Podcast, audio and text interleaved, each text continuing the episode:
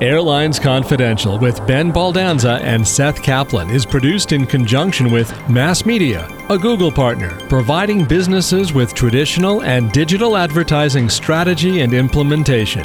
Massmedia.net. Sponsorship info for the Airlines Confidential podcast is available at airlinesconfidential.com.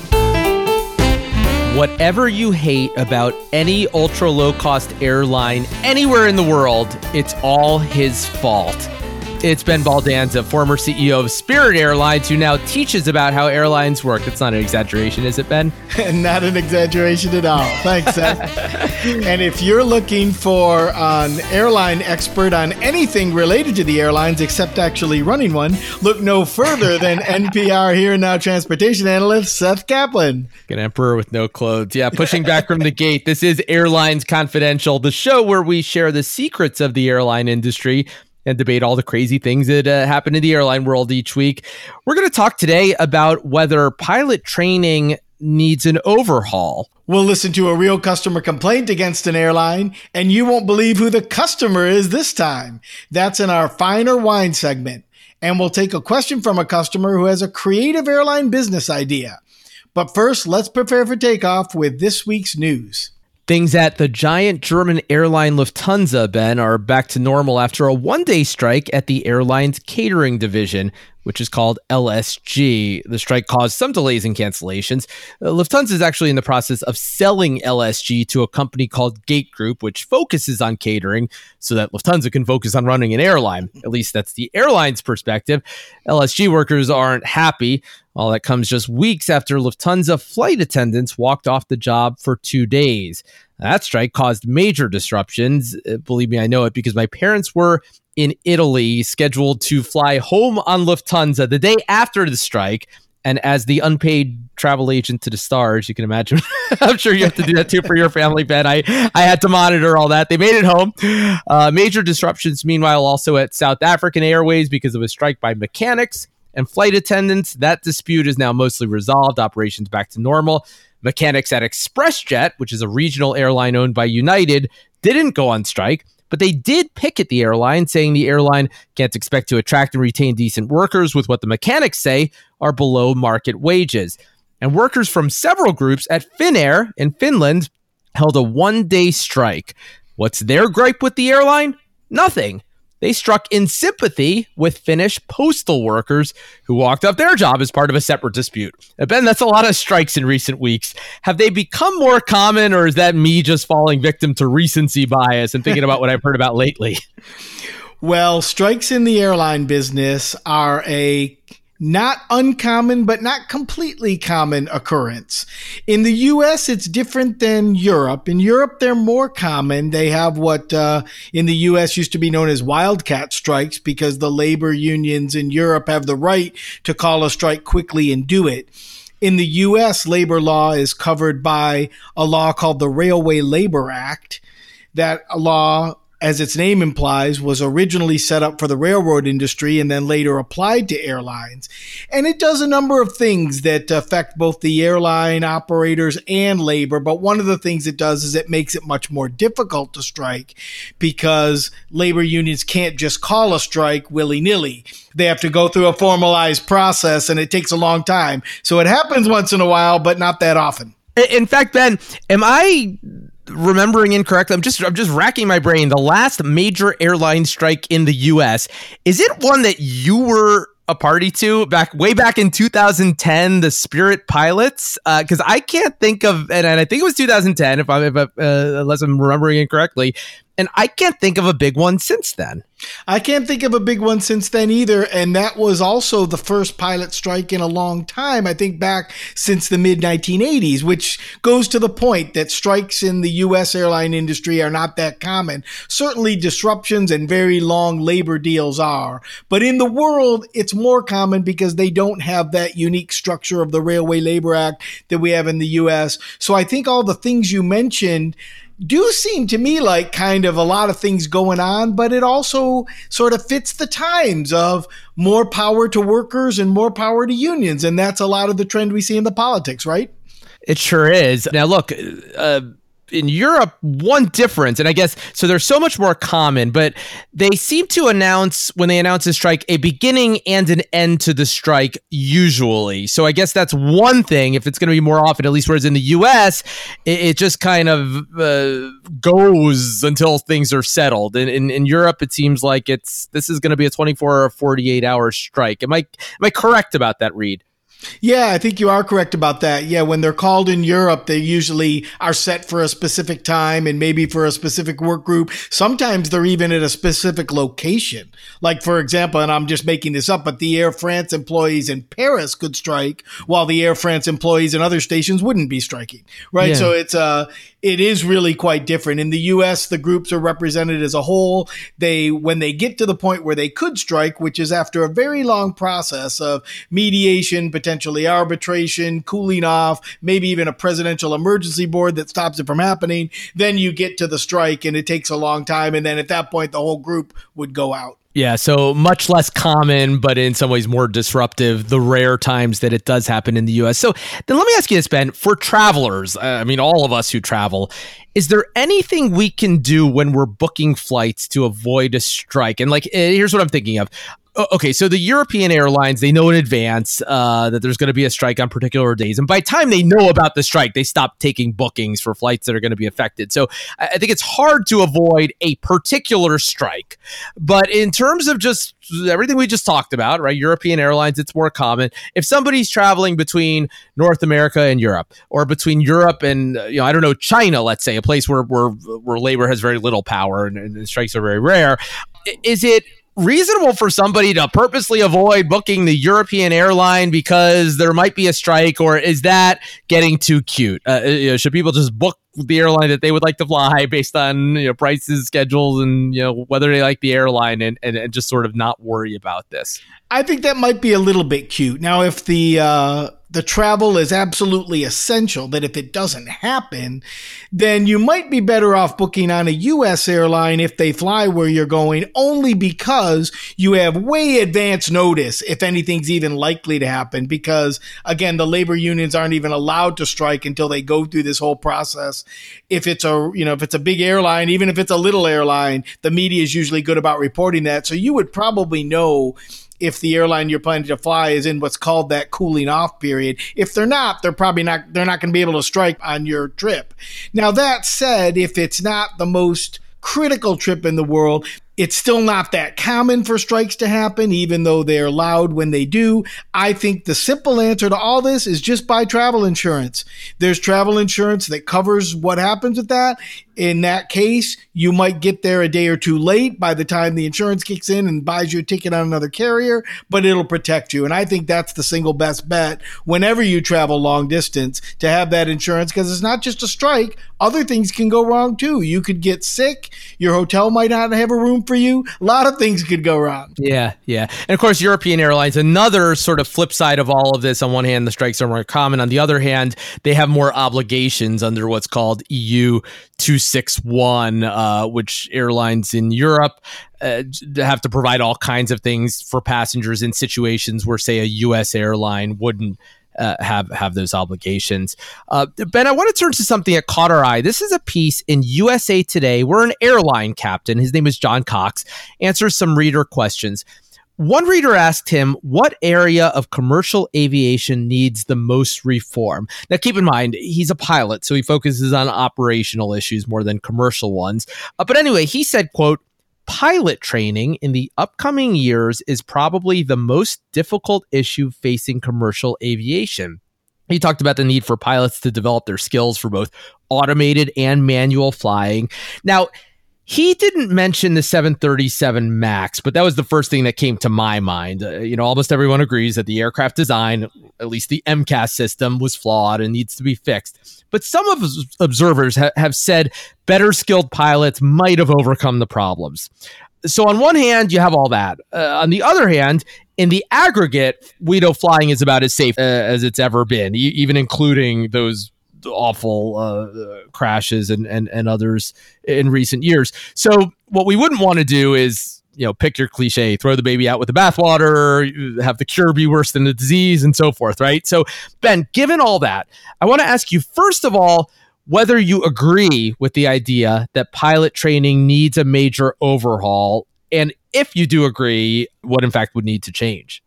Well, I read this story as well. And I think it's a little bit of a stretch to say that it's um, one of the most difficult issues facing commercial aviation. It's an issue it's an important issue, but I don't think it's one of the most difficult facing commercial aviation. Clearly, airplanes technology is changing. I can remember back at Spirit when I first got there, for example, when we were converting from the MD 80 airplane, which is an older model airplane, still flown by Delta and some. Um, to the newer at the time and still now new A320 model airplane it was a big training for the pilots because the A3, the MD-80 is like the 737.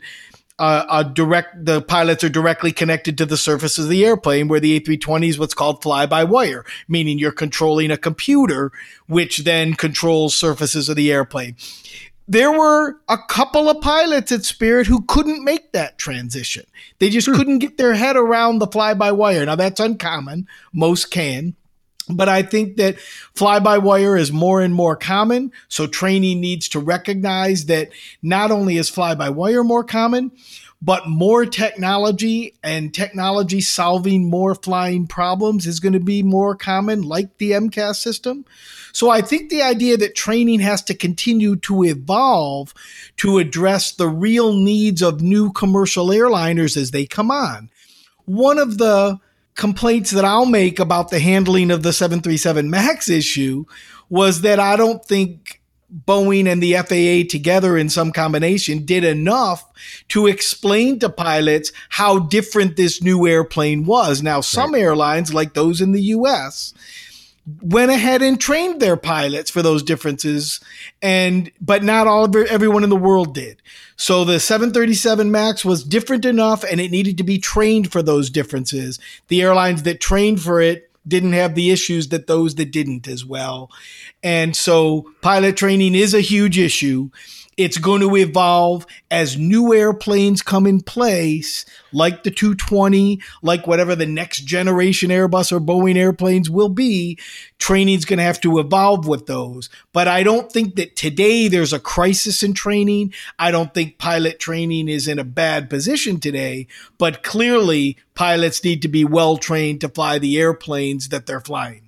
And, we should point out that there are U.S. pilots who have said that not enough was done in, in terms of uh, explaining the differences. We know a lot of them didn't know about MCAS per se, but the reality is that those crashes didn't happen in the US. Granted, it's a small sample size. We can't say for sure. We know some pilots encountered similar issues and, and were able to overcome them in, in the US, uh, uh, according to reports. you know, Ben, like a lot of people in airline management, you were a commercial guy first. But then when you're running an entire airline, as you were doing at Spirit, of course, you have to understand a lot about the operation too. What I to ask you is Was there anything that surprised you about that side of things in general, and maybe about the job of pilots in particular? Either something you assumed that turned out to not be true, or just something you hadn't even ever imagined that turned out to be the case? Well, aircraft and airline operations are a very complex set of things. They're not all that complicated in terms of what you want to do, right? You want to take off on time. You want to deliver the bag on time. You want to make sure the pilot and flight attendant shows up at the right plane on time, right? None of those things are that complicated to understand what you're trying to do, but they're certainly complex with a lot of moving pieces, a lot of constraints in terms of the way airports are, the way labor contracts are and such. You know, my first go around with true operations was when I was at TACA and I ran the operation down at TACA Airlines in Central America. And that was a much smaller airline. And that gave me my first sense of what running an operation, having to think about how the airports are doing today, what the pilots are doing. How we can schedule the pilots all came in place. So by the time I got to Spirit, I had a little sense of what I was doing, even though it wasn't the exact same thing. Also, when you're in the commercial side of the airline business and you're in charge of the airline schedule, you need to be highly collaborative with the operating team because the schedule an airline flies drives a lot of things that affect the operation, like how much crew you need, where you need to park airplanes, where you can reasonably do your maintenance.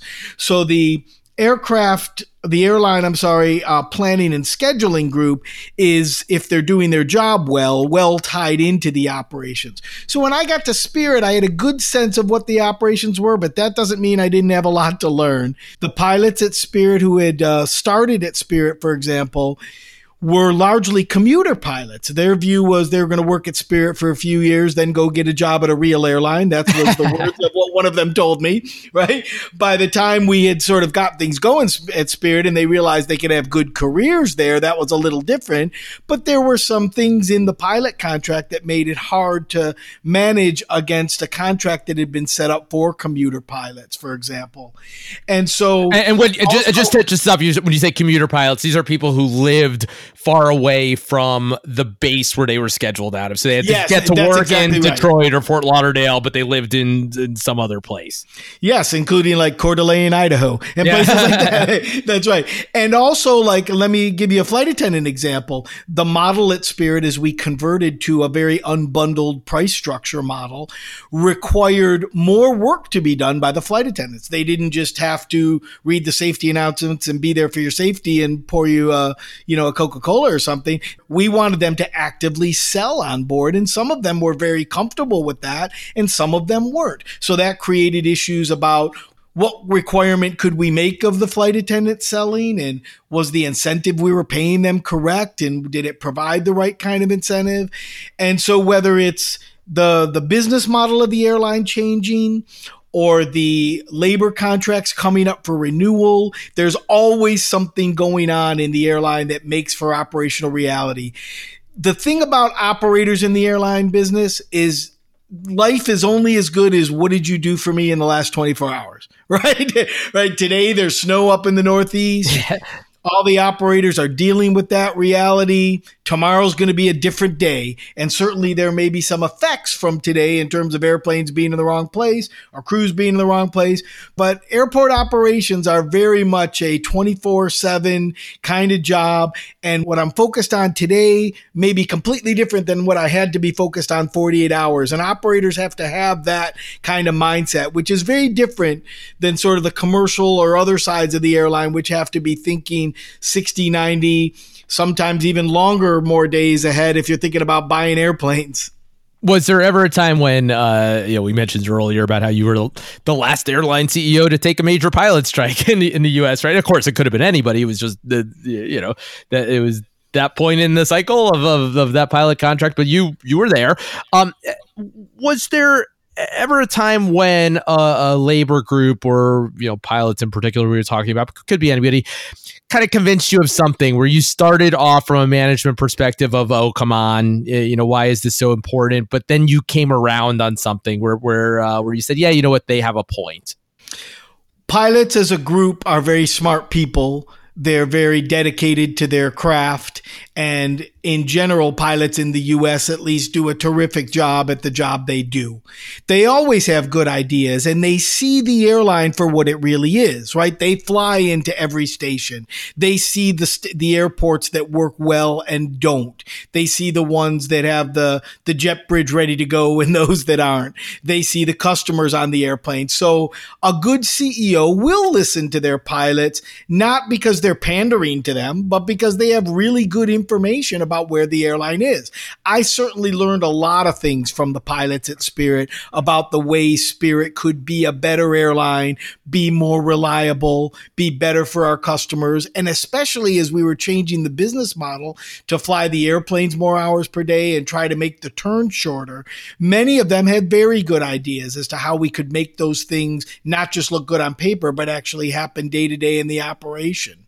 So um, I think a good airline listens to all of its people, the ones who are on the front lines, just as, you know, in life, we need to listen to first responders yeah. and other people who make all of our lives better. It's the same kind of idea. Yeah. Well, now at cruise altitude here on Airlines Confidential, it's time to take a question from a listener. It's that plus an extra special fine or whine next. Sponsorship info for the Airlines Confidential podcast is available at airlinesconfidential.com.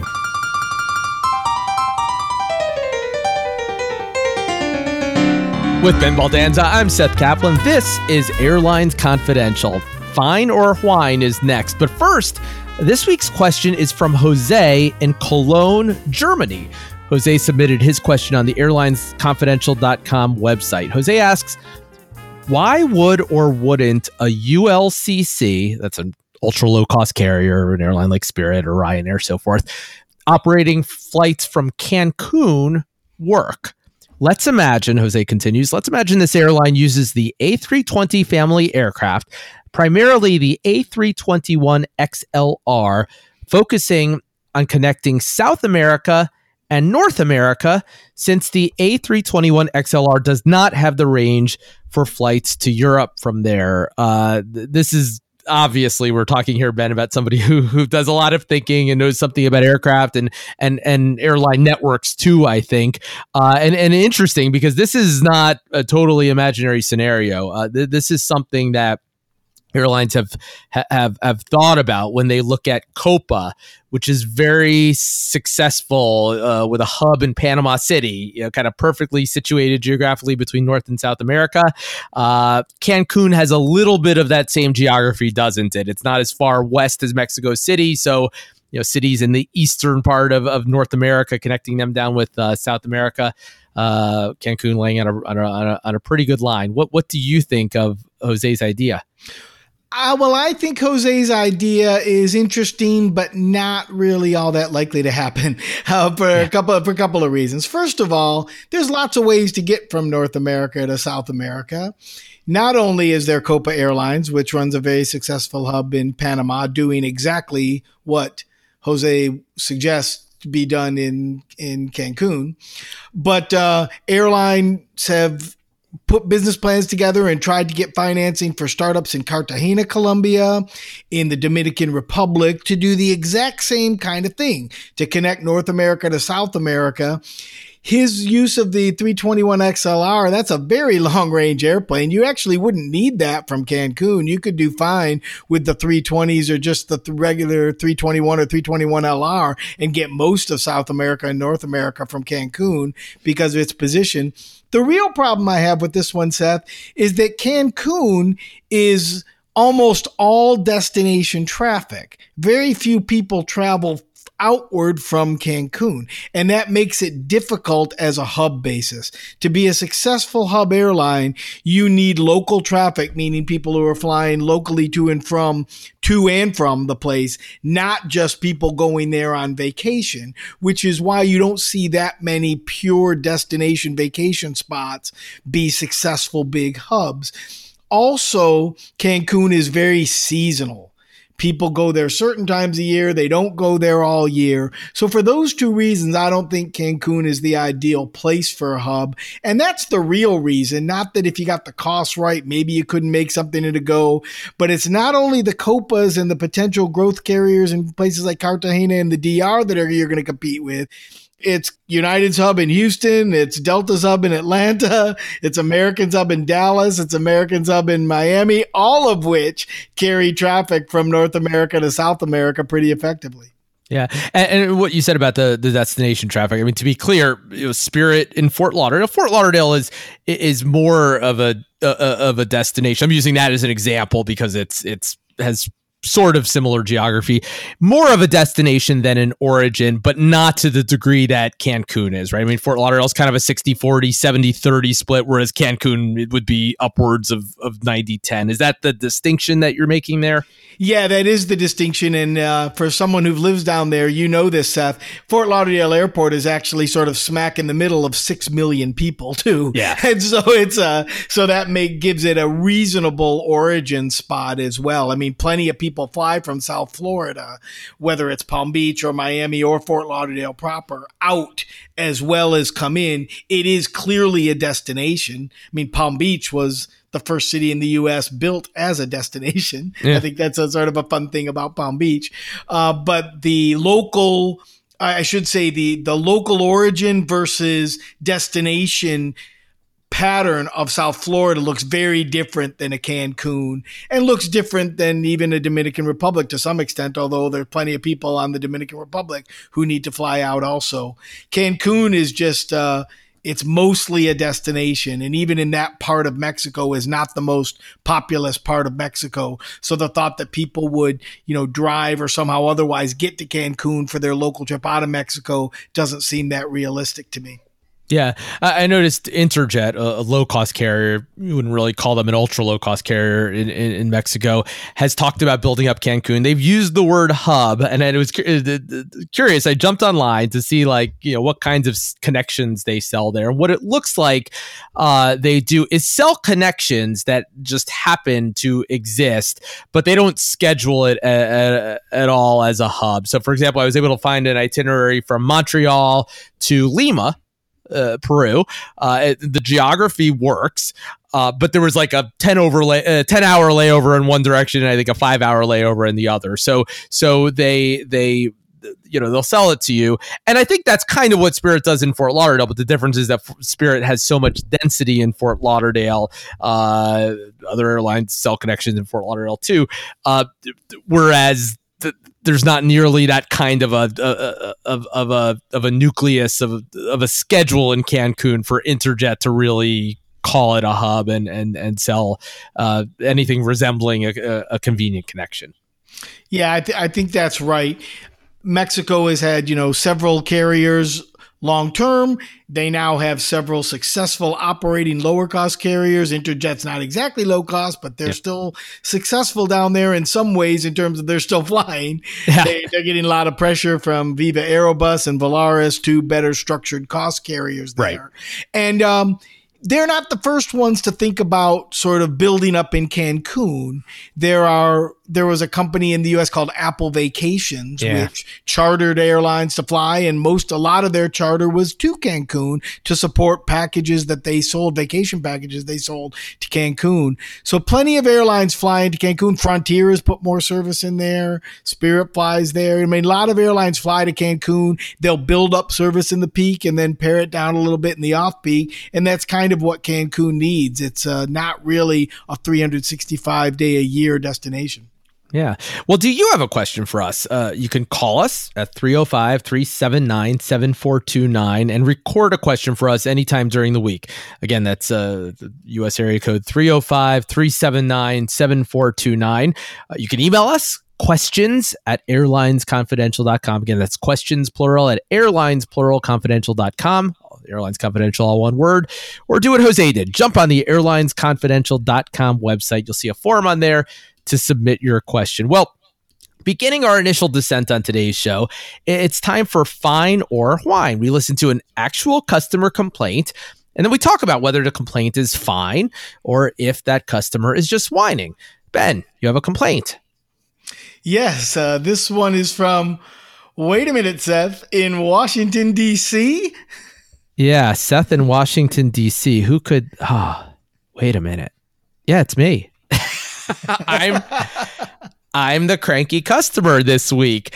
Um, so Ben, here's the story. Um, my family and I were flying from BWI, Baltimore Washington International Airport, to Fort Lauderdale on Spirit because it was even though we live in DC, it was so much cheaper, so it was worth going up there for it.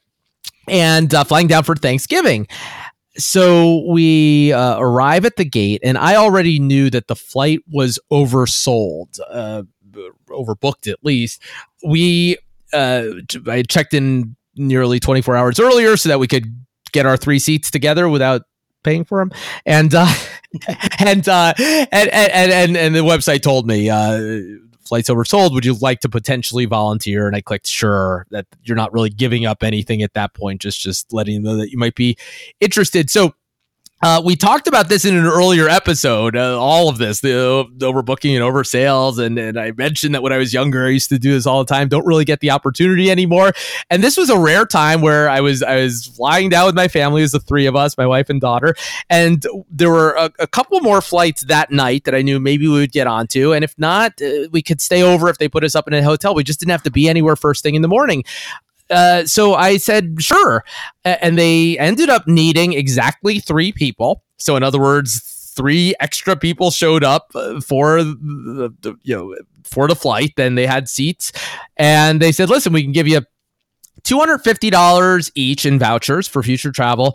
And we can get you on a Southwest flight an hour later. We were scheduled on the 8 p.m. Spirit flight. They said, we'll put you on Southwest at 9 p.m. I said, sure, that's great. Uh, total of $750 to fly, let's be honest, the more comfortable airline, get some, a little more legroom, get some free snacks, and, uh, and, and get down there an hour later. Absolutely, sign us up. So they they got the flight off the gate, the Spirit flight, and of course they have to first work on uh, closing out the flight. By time they got around to booking us onto Southwest, they, they just kind of ran out of time to get us on that nine o'clock flight, and, and they were very apologetic. They said, "Listen, we uh, we're going to get you on the ten fifteen flight, and because we feel bad about that, we're going to give you an extra two hundred fifty dollars each." Okay, so so now I'm now we're up to fifteen hundred dollars in vouchers, right? We're we're we're we're earning seven hundred fifty dollars an hour. I have never earned anything close to that, and I'm not even working for it. Right? I I, uh, I think I sat down and, and started putting together uh, our, our last our last podcast. script, right? in, in, in, the in the time in between. So wait a minute, why is this a complaint? Right? we're, we're, that's, that's, what I'm wondering right now, Seth. right, right, right. I'll get to that in a minute. If you're curious, because this is just sort of the the inside baseball part that I found fascinating.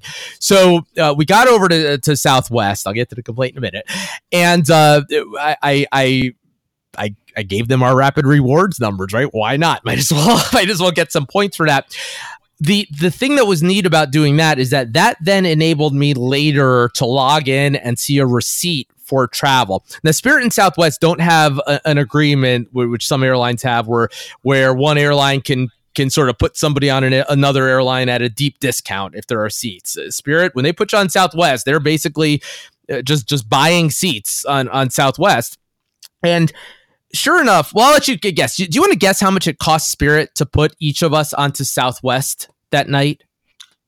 Well, my experience in booking Southwest last minute is they're quite expensive. so I'm guessing it cost them about maybe 600 a person. That's yeah, it was, four hundred eighty one dollars a person. Okay, so a total okay. of of yeah of of one thousand four hundred forty three dollars to put us onto Southwest. So that's hard costs, cash out the door, plus $1,500 in vouchers, which for Spirit, although it's kind of hard to, to to, to really tabulate the, the, the true cost of vouchers.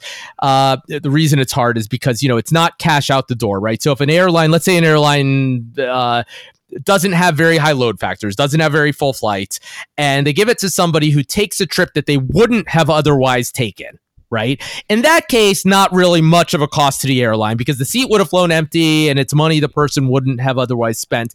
But in the case of Spirit, which flies really full, uh and in in our case which you know we fly them not not all the time i mean they're not our first choice i don't think they're many people's first choice but we're willing to fly them it, you know the cost is somewhat higher because you have what in just to go into the economics for a minute for people who are interested you have both displacement and dilution right? So displacement if i use a voucher on a flight and that prevents somebody else who would have paid real money from flying on that flight that displaced that revenue.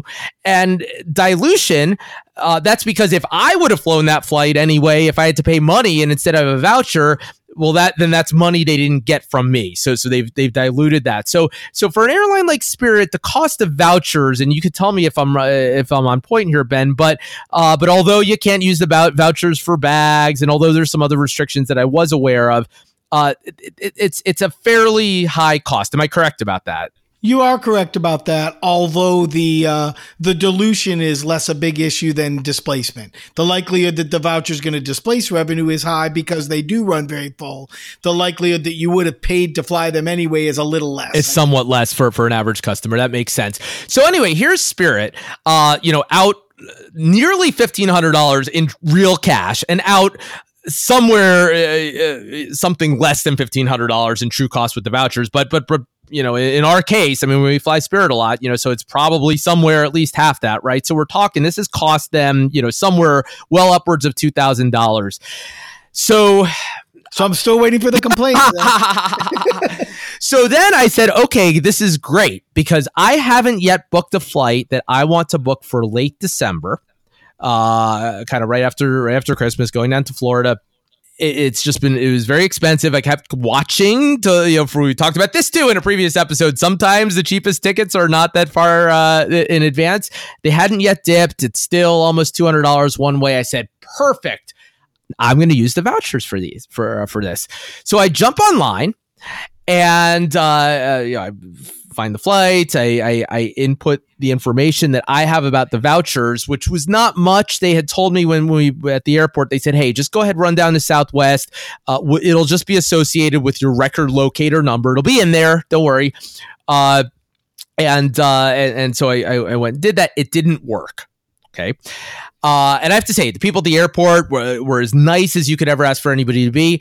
I called Spirit and I actually got through right away to to to to a friendly agent. And there were two problems with the voucher. Now one problem was that at the airport probably just because they were working quickly they had put all of the vouchers under my daughter my 4-year-old daughter's name.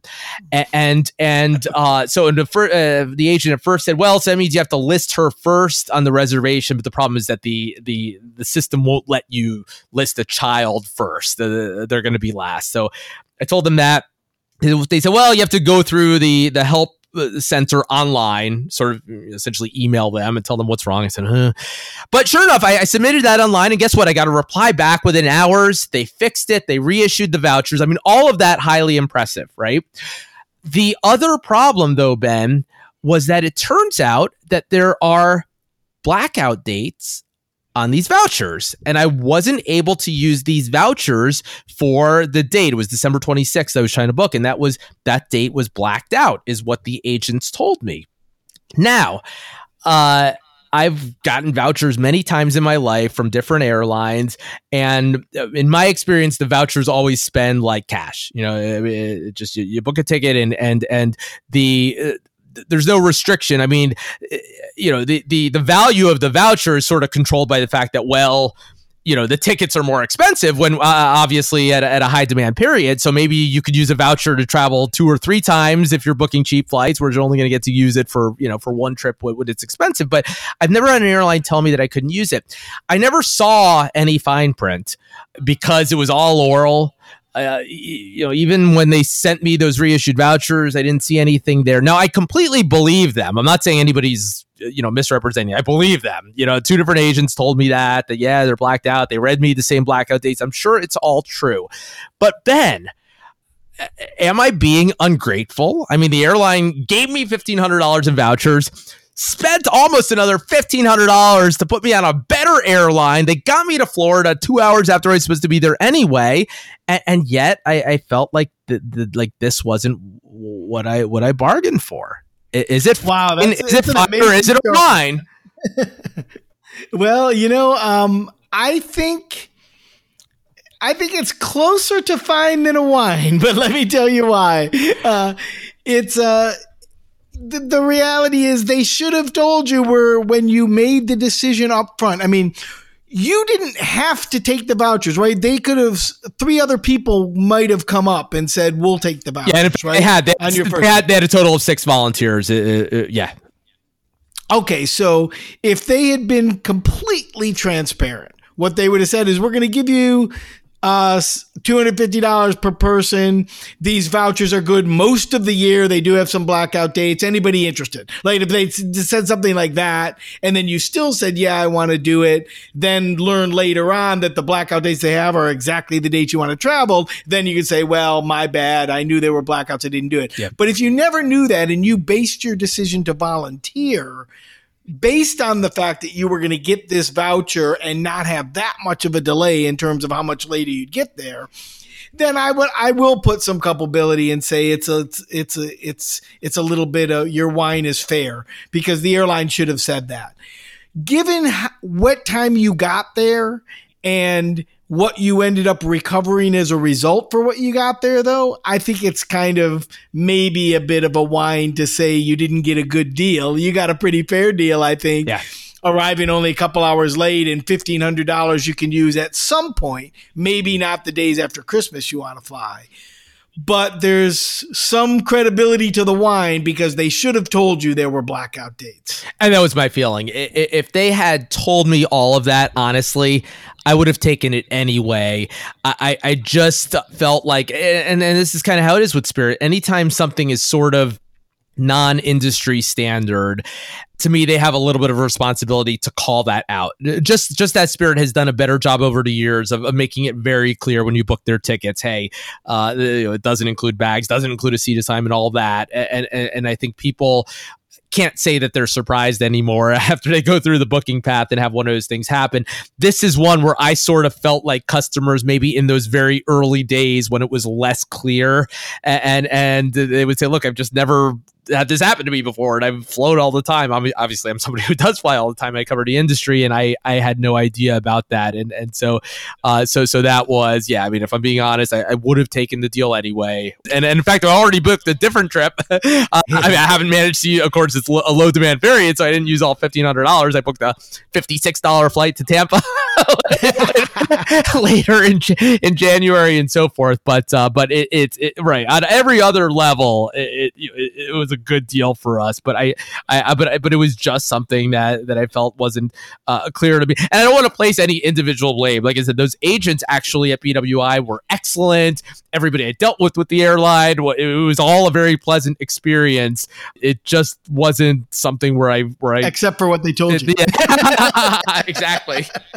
well, you know, I, I don't think that Spirit's unique in putting blackouts on vouchers, but they might be. I, but I didn't think they were. Although I agree with you, it's not all that common. And certainly, if you're getting a voucher, it's not like they would have to list you every, you know, you can't use this exactly on these dates or on these flights. But if they just made a generic thing of like, you can use these for most flights, right? Sometimes they might give you a voucher that's good in the domestic 48, not internationally, sure. for example. They would say that. I think um, what this whole story brings up, though, Seth, too, is an interesting point about airline travel, which is so many things encompass an airline trip. And when just one of them feels a little bit off, it puts suspect on the whole trip, right? You can have a you could have a, a flight that leaves right on time and everyone's real nice and your seat's comfortable and you even like the food. Some of it's even free, right? And the person next to you is really interesting if they're not traveling with you. And then you get to the airport and you've got to hold 20 minutes because there's someone on your gate and this whole flight stinks. right, right, right. I mean, that's what traveling and, on airlines is like. And you certainly experience that with I got there two hours later. I had $1,500 that I could use sometime in in my pocket. I flew on an airline that gave me free drinks or free snacks at least, and I'm still not all that happy. I mean, that's the reality of this yeah. industry. In fact, when you get a survey after you fly Delta, at least as of a couple years ago, I don't know if this is still the case, but they'll ask you all these questions about how were the flight attendants, did the pilots provide good information? And then there's this random question in the middle of it. It says, Were you seated in a middle seat?